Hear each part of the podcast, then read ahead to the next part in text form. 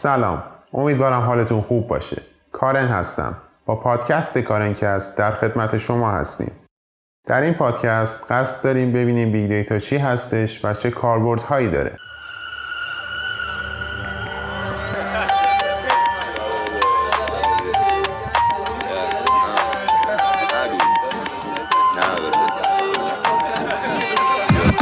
هرچی دارم ساختم خودم. ای که دیوار دیرو امروز شده پلم. ای که تو تیمم کسی نمی‌زنه دورم. سلامتی همشون اولم خودم. نتیجه داد انتخاب خوب. بعد از این همه خطا و اشتباه لوس. خول دادیم به هم دیگه قصه باشه نور. ای هول دادیم هم تو جایگاه به زور. تا شد اشتباه کور خب رب مثل دریچه. دنیامو کرد با منی. چه فرفامم که رو شبی شعر می‌زنم. داده نتیجه. تا الان منو اندیشه. و کندی مریشه. این بارم مثل همیشه موزیک باید چکیشه همه ما از تلفن های همراه هوشمند استفاده می کنیم. اما تا حالا به حجم عظیم این data فکر کردید در هر ماه تقریبا 40 اگزابایت data توسط هر کاربر به صورت متن، تماس تلفنی، ایمیل، ویدیو، جستجو و موزیک تولید میشه. حالا تصور کنید این عدد ضرب در 5 میلیون کاربر بشه. واقعا عدد بزرگی هستش. در واقع محاسبه این حجم از data از توانایی سیستم های محاسباتی سنتی فراتره. اصطلاحاً به این حجم زیاد data big data گفته میشه. بیایید ببینیم تقریبا در هر دقیقه چقدر data در اینترنت تولید میشه. دو ممیز یک میلیون snap در اسنپ چت به اشتراک گذاشته میشه. سه ممیز هشت میلیون جستجو در گوگل انجام میشه. یک میلیون کاربر وارد فیسبوک میشن. چهار ممیز 5 میلیون ویدیو در یوتیوب دیده میشه. 188 میلیون ایمیل ارسال میشه. واقعا زیاده. خب ما چجوری می‌تونیم هر داده ای رو از نظر big data بودن یا نبودن بررسی کنیم؟ این کار با مفهوم 5 V's امکان پذیره.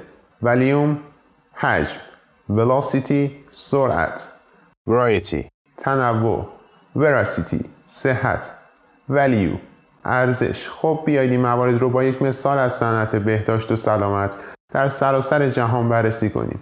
سالانه 2314 اگزابایت data به صورت ریکورد های بیماران و جواب آزمایش ها جمع آوری میشه. همه این data با سرعت بسیار بالا تولید میشن که این ویژگی به خاصیت velocity یعنی سرعت big data اشاره می‌کنه.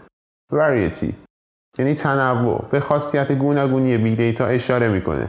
که می‌تونه شامل structured دارای ساختار semi structured نیمه ساخت یافته unstructured یعنی بدون ساختار تقسیم بشه. برای مثال فایل های اکسل که شامل ریکورد ها میشن و تصاویر X-ray به صحت و قابل اعتماد بودن data veracity یعنی صحت گفته میشه. تجزیه و تحلیل کردن همه این data می‌تونه باعث سریعتر شدن تشخیص بیماری ها توسط پزشکان بشه و همچنین می‌تونه باعث کاهش هزینه و بهتر شدن درمان بشه. در big data این به عنوان value یعنی ارزش شناخته میشه. اما ما چجوری می‌تونیم این big data رو ذخیره و پردازش کنیم؟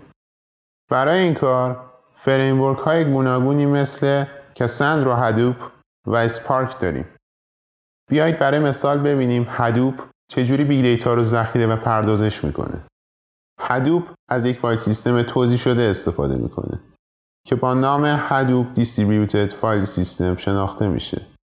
اگه فایل بزرگ داشته باشیم اون فایل به تکه های کوچیکتری شکسته میشه و در چند سیستم مختلف ذخیره میشه. فقط این نیست. وقتی فایل های بزرگ به بخش های کوچیک شکسته میشه کپی های از اون ساخته میشه و در node های مختلف ذخیره میشه. اینجوری ما فایلمون رو به صورت توزیع شده ذخیره کردیم و مطمئنیم که حتی اگه یکی از سیستم ها به مشکل بخوره فایل ما جاش امنه و روی سیستم دیگه وجود داره. از تکنیک MapReduce برای پردازش big data استفاده میشه. یک task طولانی به نام A به بخش های کوچکتری مثل B, C و D شکسته میشه.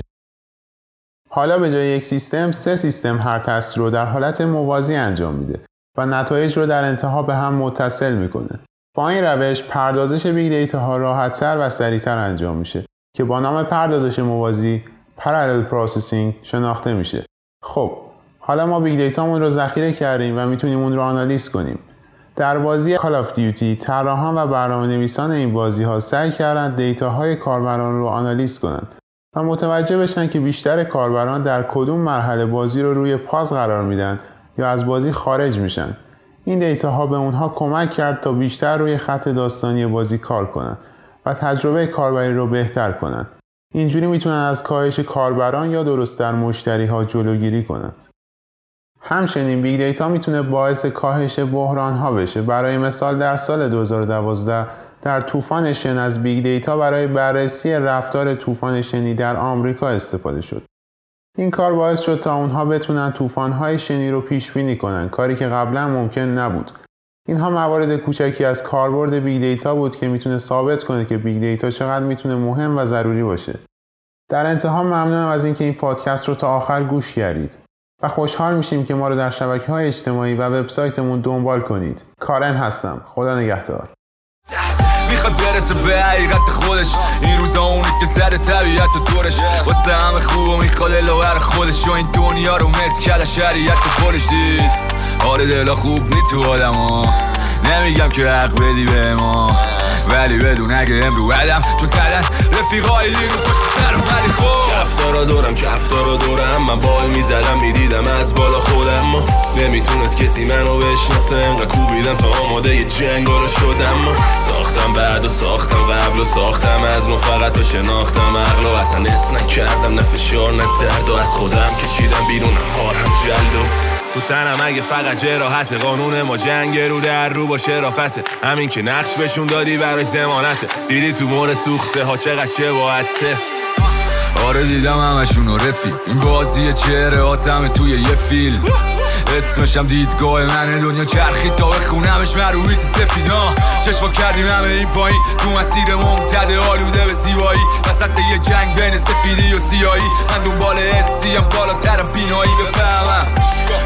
سنم دیگه چیه سهمم فهمیدم فقط بر ردشم باز ولی روی روم جنگل که گفت رحم آفت نرو را رو برگرد. که تو داری میری من خیلی وقت تغییر اون باور قبلی جز اون کسی داور من نی طبیعت یعنی همون مادر فهشی